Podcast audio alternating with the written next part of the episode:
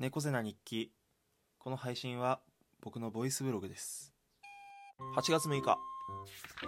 なんか寝起きで今撮ってるんだけどとりあえず声が出なくてなんかやっぱ昨日猫カフェ行ってちょっとかゆみ体にかゆみと鼻水が止まんなくなったのがちょっと影響してんのかなって俺めちゃくちゃ猫アレルギーだった8月6日。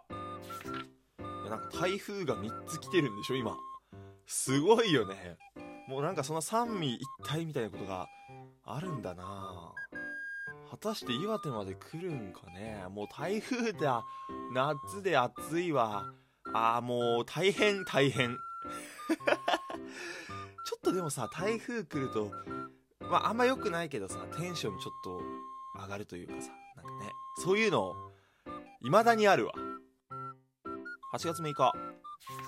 いや今日ね11時からカバネヤミのね僕のユニットの収録なんだけどさ今までその毎日ね注文の少ない料理店っていうシリーズ上げてたんだけどもうピタッてやめてちょっと一本一本なんか内容の濃いものにしましょうっていう形になったんだけどなんかその分収録の期間も空いてさなんかちょっと今日ドキドキしてる。久しぶりに会うなみたいな。